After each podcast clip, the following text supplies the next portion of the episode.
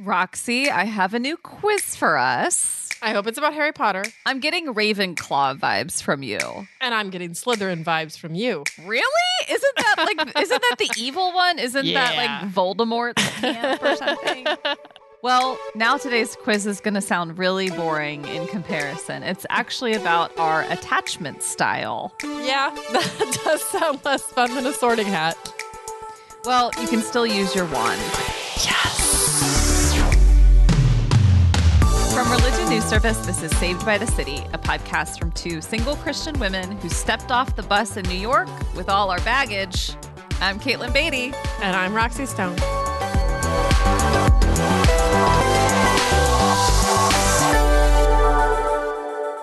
Okay, so pivoting pretty hard away from Harry Potter. Do we have to? What we can find a way to uh, to come back to it. I I think you know I have never read Harry Potter. Every season this comes up. Every season it will astonish and bother me. I know. uh, I I know. I get it. I it's not for spiritual reasons like, oh, where's the magic from? I think I was just too old when they when the books became I'm really older than you. yeah, but you you have a really strong fantasy streak. That's true. That is. You know, don't you actually have a Harry Potter wand? Yes, I do. Okay. Two feet behind me. exactly. Which I love and affirm. We're just different people. I am not worried about me having a wand. I embrace that. Okay, so we will talk about Harry Potter later, but first, when you think about God, what image comes to mind? What does God look like to you? Is this a trick question? This feels like a trick question. God doesn't have a body, right? No, God doesn't have a body, but I mean, how do you picture God? I was thinking of this quote from A.W. Tozer, the late pastor and author. He said, What comes into our minds when we think about God is the most important thing about us. I don't know if I agree with him, but I think it's an interesting claim. yes. And, you know, I think a lot of people have, you know, sky daddy images like this angry white man in the sky. Actually, when you say sky daddy, I think more like like a 55 year old divorcee who has a lot of money and is going to maybe like fund my college education. Is that how you see God? Well, when you say sky daddy, yes. but yes, a lot of us have like old white man. Ready to Images. mete out punishment whenever we mess up. Right. And it's interesting because as Christians, we have this image of Jesus that kind of refutes that image. But a lot of us still kind of sense that God is an angry dad. Like he's going to snap Mhm. at any minute, or he's waiting for us to mess up, or he's waiting for us to get our act together before we can approach him. It's not really a God that's super approachable. Yeah, I I recently had a revelation that I think I maybe thought of God more that way as a kid and now I think of God more as a therapist. But not in a great way, not in a like, oh, tell me about your problems and your life and like I'll help you sort it out, but like the kind of like therapist sitting in the chair judging you the whole time and being like, "Oh, you're saying that, but really hmm. what your history and what your past and what your secret shameful desires are, you know, like knows everything behind what I'm saying and sort of is just like smiling at how like I don't understand myself and continue to do dumb things as a result or whatever. Okay, it sounds like you've had Very a bad judgy. therapist. I had a great therapist. I had a great therapist, but I think I have this like whenever I read like therapists talking about patients, they have insight into the patient that the patient doesn't understand about themselves. And that's kind of how I Mm. see God, but I see it as more of like judgmental than like let me help you understand yourself, which is what a therapist does. I see it more as like just doesn't understand. Doesn't get it. it is not a posture of love. It's more scrutiny or wow, you just keep messing up. Yeah, or like, you know, like, oh, you say you want this great job, but really you're searching for fulfillment in all of the wrong places, or what you're really trying to do is fill this hole of affirmation in you. You know, like that kind of always analyzing, but like God knows and Mhm. knows that like everything that you really want, you think you want for certain reasons, but like there's so many layers underneath that of subconscious, and you'll never know that about yourself, but God does. Is this therapist a man? Oh, yeah. Is this therapist over the age of 50? Yeah. And the office is stuffy. Yeah. And he frowns at me a lot for Hmm. sure. It's like, this silly girl. Ouch. well, we are he- in this session, or no, not session. I'm not going to be your therapist, but we're going to unpack like where that came from and what that means and why it might actually hinder how you relate to God. And today's guest, coincidentally a therapist, is going to help us understand how the ways we see God are actually related to arise from our attachment styles. Most of us have probably heard the term attachment or attachment style. It's essentially how we relate to others to meet our base needs for love and acceptance. And our parents have a lot to do with it.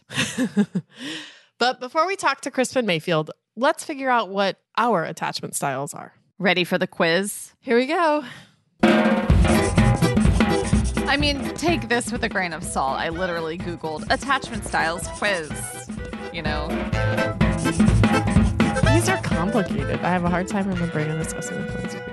Oh, well, that's obvious. I often find eye contact uncomfortable. Tend to prefer a relationship with things or animals instead of people. I thought of you.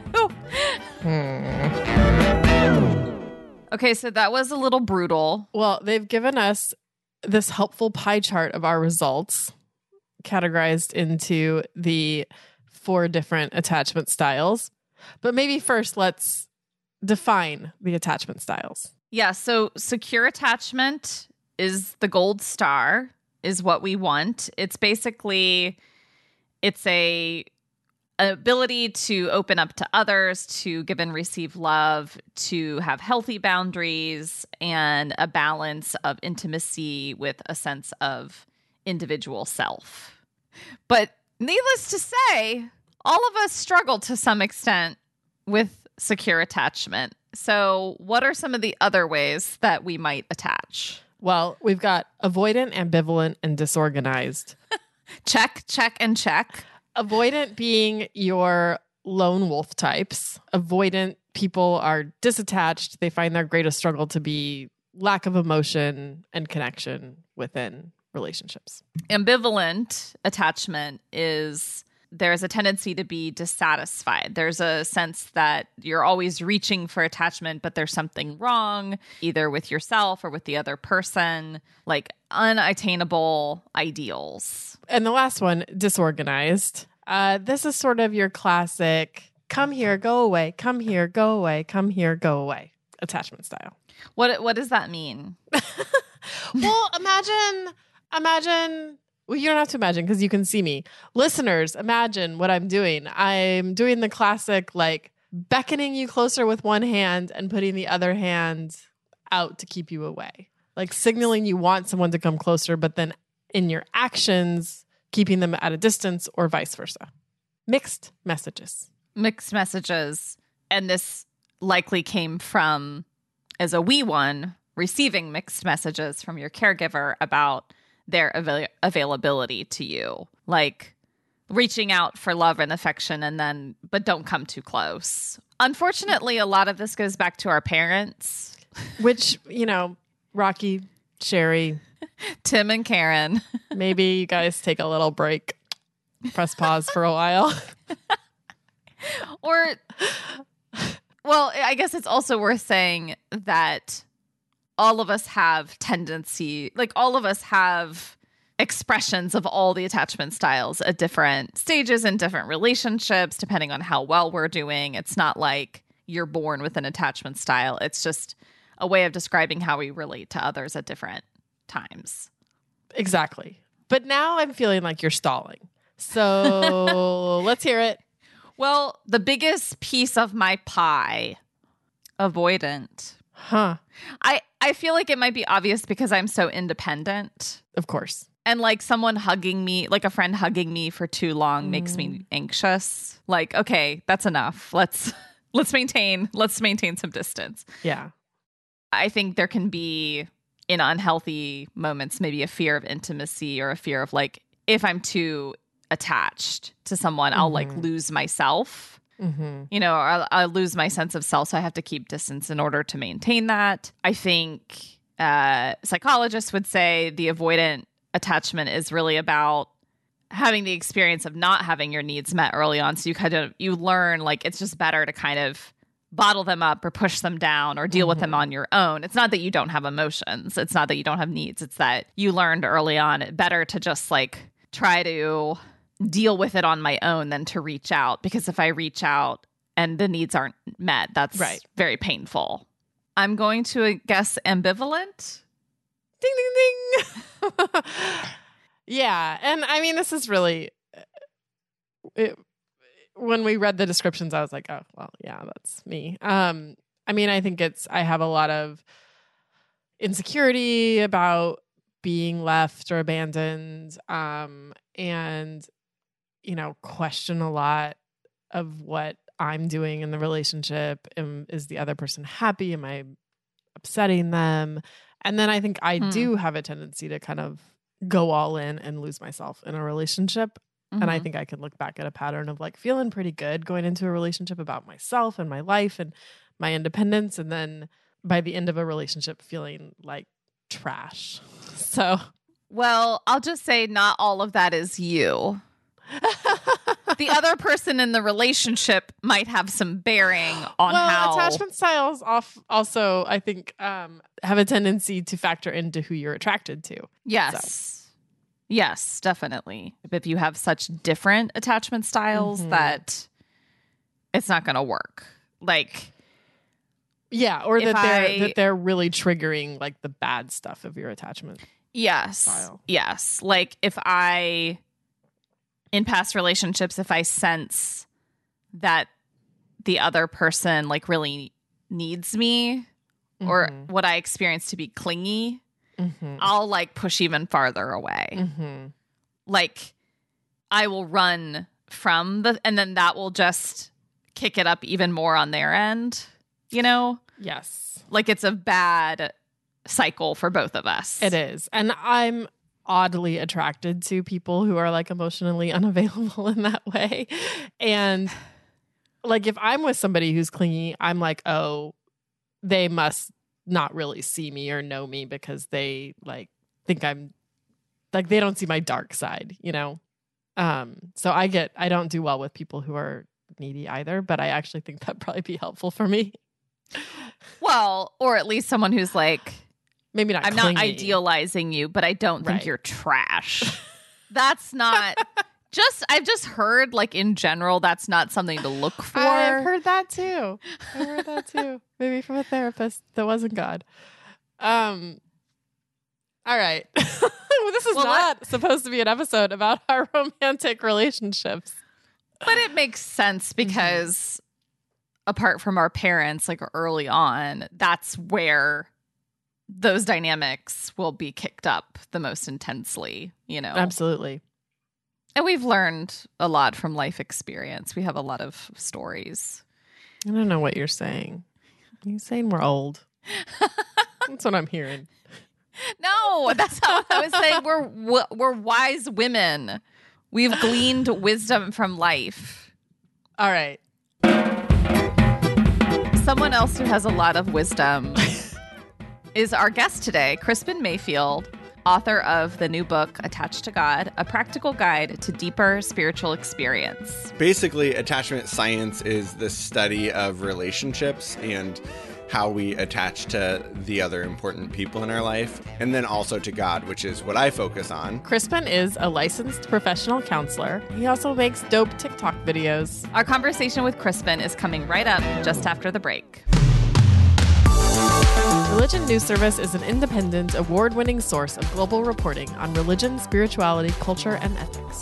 From Jonathan Merritt's On Faith and Culture to Omar Suleiman's Islam Beyond Phobia to Jana Riess's Flunking Sainthood, there's something for everybody.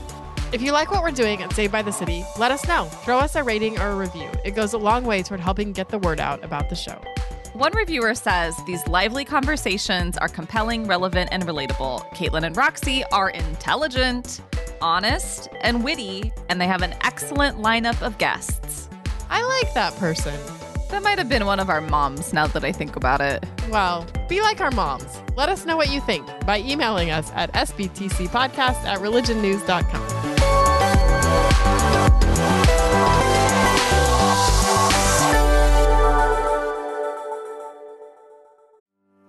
I'm Paul Brandeis Rauschenbusch. This week on The State of Belief, I felt like if anyone was going to be speaking up, it was going to have to be somebody like me. faithful conversations around sexual orientation and gender identity in Texas with Auburn Peterson of Another Story. Also, getting ready for the 2024 vote with Adam Friedman, organizing an election strategist at Interfaith Alliance. The State of Belief, where religion and democracy meet. Distributed by Religion News Service Podcasts and available on your favorite podcast app. Today's guest is Krispin Mayfield, author of the new book, Attached to God. Welcome, Krispin. Hey, Krispin. Thanks. I'm so glad to be here and excited to talk about attachment. So, Yes, us too. Just really starting off basic.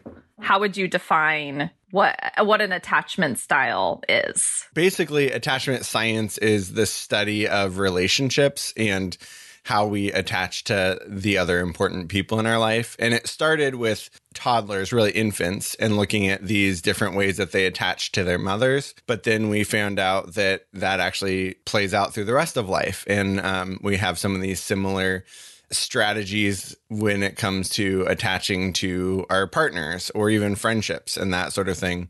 And then also to God, which is what I focus on. But really this attachment styles thing is we we have lots of different ways to to get closeness and connection with the people that we love. So the first one is anxious. Okay. And that is kind of this idea of like, I need to cling to you to make sure you don't go anywhere. And so this looks like an infant that, like, instead of like exploring the playground, is like mm-hmm. clinging on to mom's skirt, you know, and just like mm-hmm. hanging there because it's like, I'm worried that if I go somewhere else, you're not going to stick around for me. Mm-hmm. mm-hmm. In adulthood with partners, this looks like that person that is like, and I will include myself in this of like, oh, you haven't like texted me in two hours. Like, is something wrong? Like, I Mhm. need that constant connection to know that we're okay. There's not like a feeling of like, there's a stability here that is Mhm. goes beyond what I can see. And so that would be that anxious attachment. And we're even taught in the church to do this, to be so preoccupied with is our relationship with God okay? That it makes it hard to focus sometimes on the other things that are really important, like our family. So that's that's an overview of the first one. Anxious. Anxious attachment. Okay. And then the second one is shutdown, which is also sometimes called avoidant, is the person that is like, I'm okay on my own. I can manage my emotions on my own.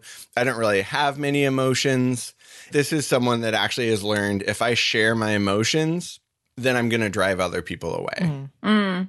So it's to, in order to maintain the connection, it's better for me to keep my feelings down rather than express them because expressing feelings pushes people away. Right, exactly. So you think about like that kid that and and this happens a lot with boys in particular in our culture where it's like it, you know, if you're scared or you're crying, it's like that's not okay. Mhm. And so this kid learns like all right, if I want to keep connection with my parents, I need to, you know, handle things on my own Mm-hmm. Mm-hmm. and then you grow up into someone that's you become so detached from your emotions that's just been your way of like dealing with emotions is pretending like they don't exist and so then you kind of go through life and it's like yeah i'm just like logical i'm rational and under that though is like yeah if i sh- were to share my emotions it would drive other people away Mm-hmm. and then we see that with god where um, you know if i'm sad or if i'm worried about something it means there's something wrong with my faith Mm. Okay. So, in relation to God, kind of working more from a cerebral or intellectual Mhm. structure because that feels safer than honestly expressing emotions. Right. Yeah, exactly. And kind of going in that like systematic theology route of like, I have all the like knowledge, right? And because I have this knowledge, then I can spiritually bypass my emotions. So it's like, I don't, I'm not worried. Like, God's in control, right? Like, mm-hmm. that's actually a way of stuffing down those emotions. Mm-hmm. And what about the third one? The third one is shame filled. Mm-hmm. And um, this is this idea of um, I want to be close to you, but I've also have this gotten this message that there's something about me uh, that's broken or deformed or disgusting.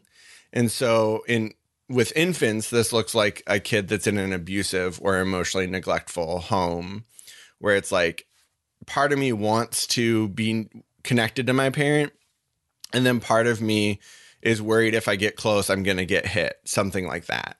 Um, and what really, this was actually where where the thinking about attachment and faith started for me, because what we found with kids that have gone through a lot of trauma is they have this feeling like there's something at my core that's disgusting or broken or wrong. Um, and if other people get close to me, you know, they'll find out who I really am and they'll run away. And that to me sounded so familiar to what I was taught in Sunday school, which is like your mm-hmm. heart is dirty and like the core of who you are is broken. And if God really saw who you are, God would want to run away. And you need Jesus to like be sort of like a Jesus mask mm-hmm. to keep God from seeing who you really are. Mm-hmm. you know, if anybody listening is kind of familiar with therapy, they've thought probably or about attachment style, or maybe they even just read like a book about marriage. they kind of learned about these mm-hmm. things. But I, when I first heard about your book, I was like, I have never thought about applying that to God before. As you started to dig into it, why did you kind of find like, wow, this is really important for us to think about as we think about how we relate to God and what we were taught about God and how to feel about God? I really like that question because that hits on two two of the reasons that I wrote this. One was as I looked at the research, it just really helped me make sense of a lot of the feelings that I had um, growing up in the church. And so it's you know thinking about like if you're given this message that uh, you're just one slip up away from losing your faith, right? Of course you're going to feel anxious. And actually, like what we saw with the infants is they were sort of resentful towards their mom. Um, they were like, "I need you, but I'm mad about how much I need you, and I'm mad that." Um, it's so hard to keep connection with you. And I was like, as an adult thinking about my relationship with God, I relate to that a lot.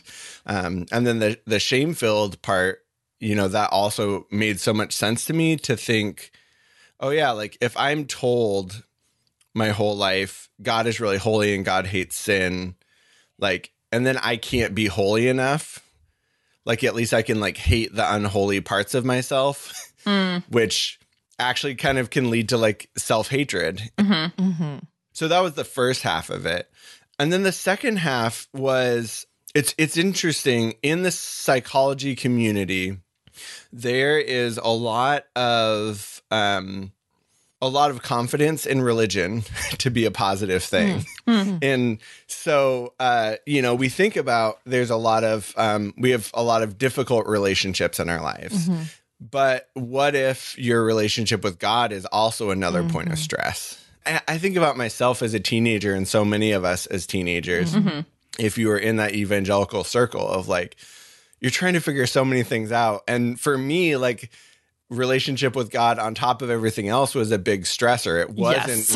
like, oh, here's this like resource of like, I can feel calm and peaceful and like get restoration. It was like, am I doing enough? Like, you know, get my passion CD and like get on my knees and try to like pray for an hour and Uh-huh. stuff like that. Keep the fire for God going. You're totally on fire, but like you not if you unless you do specific things every day, the fire will, will dwindle and then God will be disappointed in you. So you need to find Right. ways Exactly. to keep the fire and the Mhm. passion going.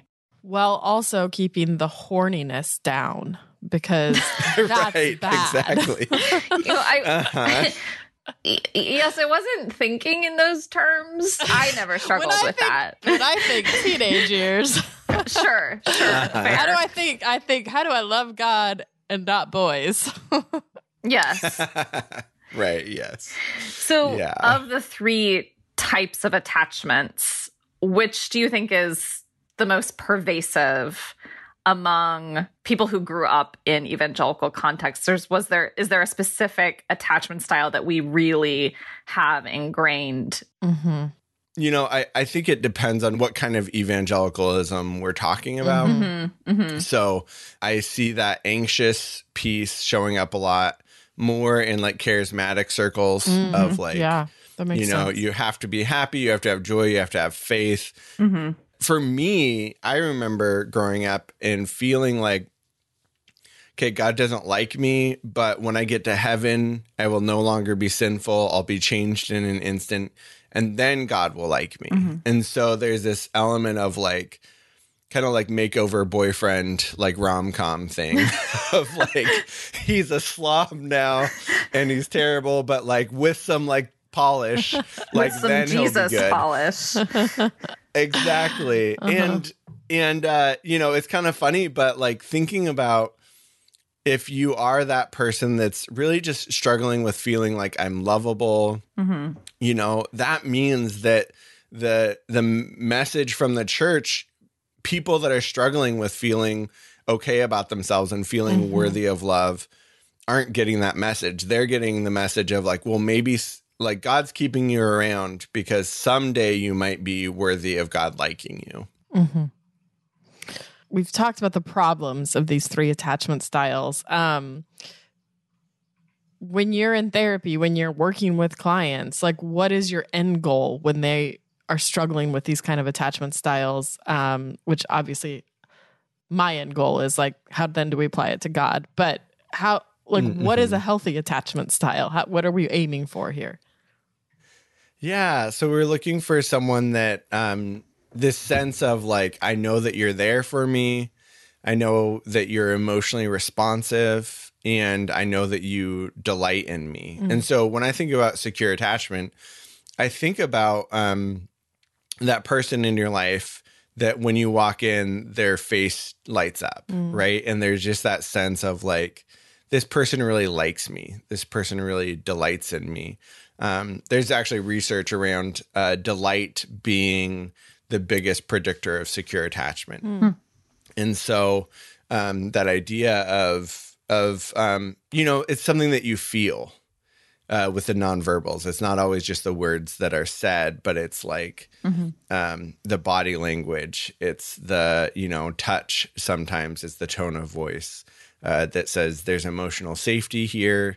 We're we're together. We're on the same team. I'm here for you. You know this is a, a safe relationship. So as we finish up here, um, I'm wondering if you might offer our listeners some homework as they go into this next week. How might they like consider what is my attachment style to God and what are some ways to, to try to counter that or to try to make it healthy? Mm, yeah. I, you know, one of the things that I try to work when we talk about working towards security, you can't just make yourself feel differently or Mhm. operate differently. One of the things that I really tried to do with this book was create a space for people to say, like, oh, yeah, that's what I've been feeling. That's the insecurity I've been feeling. Mm-hmm. And so I think this next week, noticing what are the ways that I try to keep connection with God? Can I name that in some way? Um, and is it something that that feels healing and life giving, or does it feel like something I'm white knuckling? Mm-hmm. Because of course we're going to do things to connect with God. We have our spiritual practices, but there's a huge difference between I'm doing this because it is for my good and um and it's something that helps me feel connected to God versus um I'm doing this to keep God happy and I'm worried that if I don't do this God's not going to stick around. Right.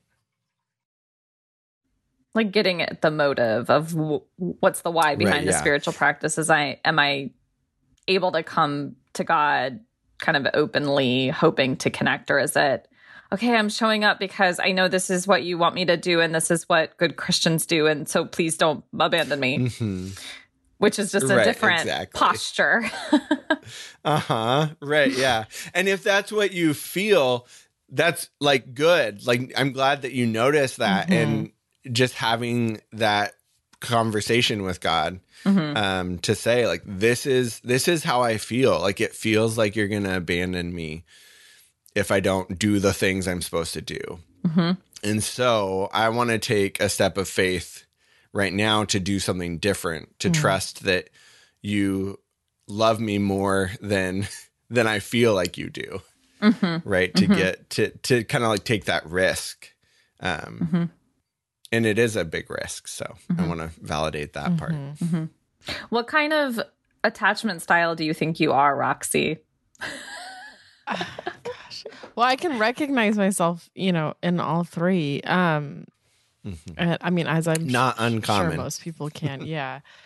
yeah. I mean, I definitely, uh, I definitely feel, I really don't I really feel I like I have all really put three. you on the spot. I really no, no. I I was I've been thinking about it, but I mean, I'm like Mhm. every time I want to say it's anxiety, I'm like, oh, but it's really shame. Oh no, but I really, you know, like I really feel like it. it I have a lot of Mhm. all three. I mean, I can definitely think about right now in this moment. I think there's like a bit of I feel like the anxiety attachment is maybe being proven true a little bit of like that feeling of I don't feel like I've done the things to connect with God that I n- feel like I should be doing. And so I don't feel connected to God. And I'm like, see, it exactly what I thought. you know? hmm So I think Yeah. I think as a teenager and young adult, I was anxious because I wanted to Mhm. keep the fire going. right. And then at some Mhm. point, I had a se- a season, um, a, a period of time when I was doing all the things and I didn't feel the connection to Mhm. God, and so Mhm. I went into shutdown. Like it's not Mhm. safe to try to connect with God because God doesn't show up or it doesn't show up consistently. Mhm. So Yeah. it's it's safer to rest in a kind of intellectual framework of faith Mhm. And mm-hmm. you can't get you can't get you can't be too dependent on God showing up because God won't and then it'll be even worse Right. than if you never mm-hmm. reached out at all. And I'm not blaming this on mm-hmm. my mom, by the way. I know that like parent when we talk about this, it's like, well, it's probably how your mom treated you when you were an infant. And I'm not I do not have her in mind. Right, um, yeah. When I say that. But yeah, I, I'm sure our listeners are like, oh, I can recognize myself in that, or I was more Yeah. in that attachment style, and now I think I've moved into this.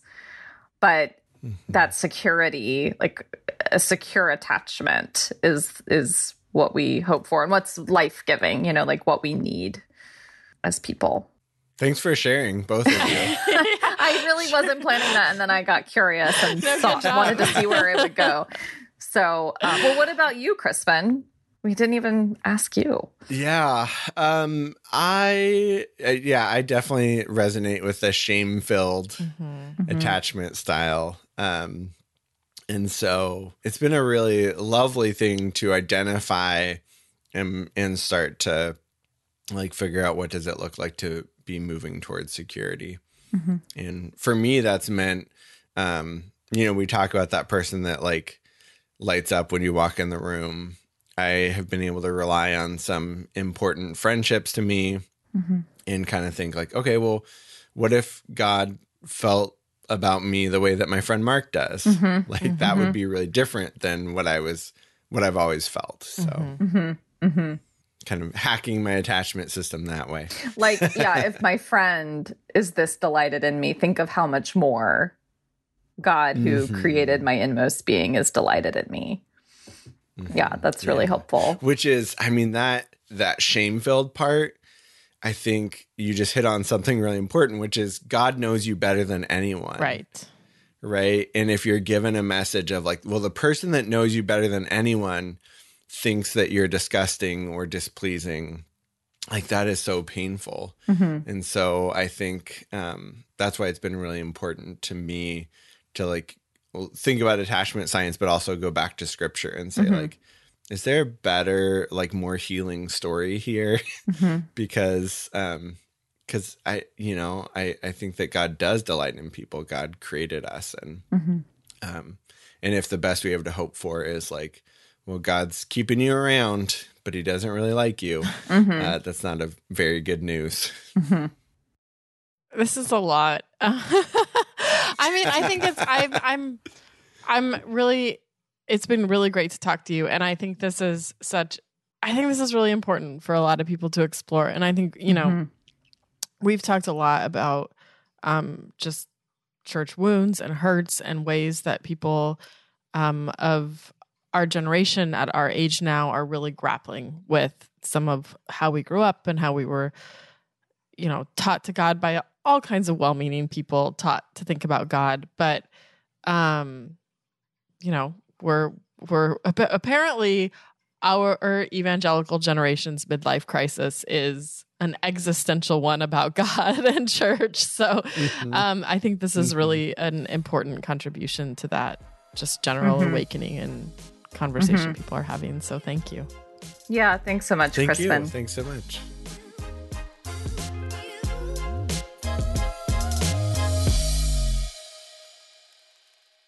I had not really considered that much how my attachment style might relate to how I think about God Mhm. until coming across Krispin's work on this. And now it seems really obvious, which I think is what like a Mm. great book does is sort of say, you know, you're like, "Oh, yeah, of course." Mhm. And that is really how I feel after thinking about this and talking to Krispin about it. Mm. So, going back to an anxious attachment style, how do you feel like that has shaped your relationship with God? I mean, I think we can go back to my idea of like this therapist that's not a very kind therapist or a very gentle therapist. That's actually like a very judgmental therapist. Like, that is so much of how I, when I think about an ambivalent or anxious relationship attachment style, I feel judged by the other person regularly. Like, I feel like I'm falling short, letting them down. I'm worried about how they're feeling. I'm worried about how things I've done have upset them. And and I think I have this sense um I often have this sense in relationships and I've actually talked about this in therapy before of like I feel like the other person knows me better than me and that they're Mm. the ones that like can see the the dark side of me and I'm just fooling myself into thinking that that that that, that isn't there. And so that is again kind of how I would describe some of the ways that I think about God is like Mm-hmm. God knows this darkness inside of me. And that's always part of how God views me. Mm-hmm. I mean, there's a lot of theology that would kind of feed into that or reinforce that sense as yeah, well. this sort of like like this omnipresent, omniscient God, this all-knowing God that again, when that's directed at me. And there's all these mysteries of the psyche that, you know, our great psychoanalysts of the ages have figured out like God knows all of that, you know. Mhm. Um and then of course is like judging it. Yeah, I mean, I'm even thinking like teaching that we probably heard growing up. Like, God, even if other people don't know, God knows when you do something Right. bad. Like, God can see, He sees you when you're sleeping, He knows when you're awake. No wonder we think that God looks like Santa Claus. Uh-huh. Um, but kind, yeah, kind of this like all knowing presence that's looking for signs of you slipping up, looking for signs of Right. you being bad. And so It's not even enough to not sin. You can't even want to sin. You know, like God knows. the motives. Yeah, if you look at uh the Bible verse about like looking at a woman with lust is, hmm you know, an affair or as bad as an affair. Like that kind of that kind of sense of e- even the motivations. Yes, God knows the inner heart Mhm. and its workings. And man, what's in there is really, really bad. Depraved, if you will. And I will. totally depraved, one might say. Um And how how about you? yeah. What is I'm actually curious because I'm not an avoidant personality as much. So like what does that feel like when it comes to God? How do you avoid God? That's a good question. Mm-hmm, mm-hmm. this came up in season two, my senior year of college. I had a major depressive episode and couldn't figure out what was going on and spiritualized it, you know, and really experienced that as like God's God's not here. Like God, I don't know where God is, Mhm. but God has left. God left me to fend for myself. I'm doing all these things to try to reconnect and I don't feel connected at all. I feel like God is absent. And I think from that, I've probably moved into more of a head knowledge way of connecting with God. You know, like and and maybe a sense like you can't really trust your emotions. You can't trust Right. how you feel because your your emotions are a jumble. So all that we have is like these intellectual statements about who God is and what God is like. And that's what you fall back on. But obviously that doesn't really translate well to when we talk about a relationship, like and connecting. Mm-hmm. That doesn't really translate to a sense of closeness.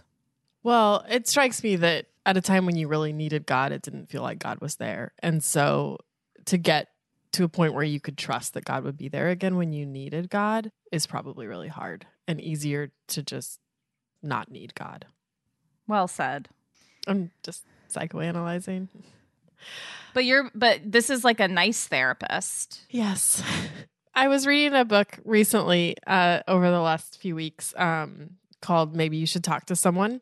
And I would Mm. recommend that book, by the way. um, Lori which is really all of yes, which is really all about therapy. It's written by a therapist, and like the way that she describes her patients and how much she loves them and cares for them, and even the moments when she's Mm. like, "I know this person is kind of lying to themselves." It's like she has Mm. so much patience for them getting there, and hope that they will. And I don't know why I can't feel like God has that for us, you know, or for me. Yeah, like a really good therapist or a really good friend or Mhm. someone who's like, I delight in who you are. I want the best for you. Yes, I see that you are struggling or you're maybe not being honest with yourself, but like that Mhm. is not the whole of who you are. Right. You also might have really good reasons for why you're acting in a certain way. Like this makes sense. This you're not and is there a way to kind of latch on to how we experience other people who love us and care for us and think like maybe God is like that. Like maybe Right. I mean maybe God is actually that times a thousand. Like maybe Mhm. how I receive care and how I see that this other person delights in me. Maybe that's just a reflection of or like an image of how God sees me.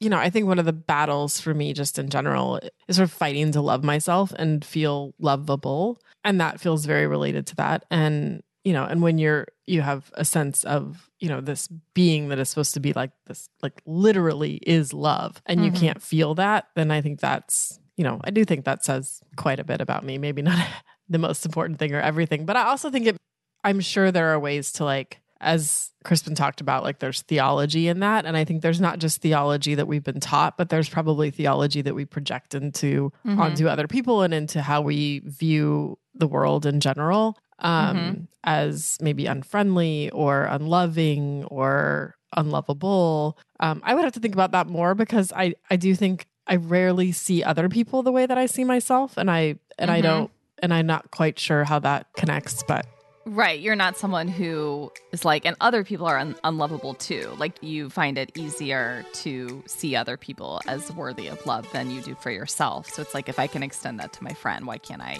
right. extend it to myself? Yeah.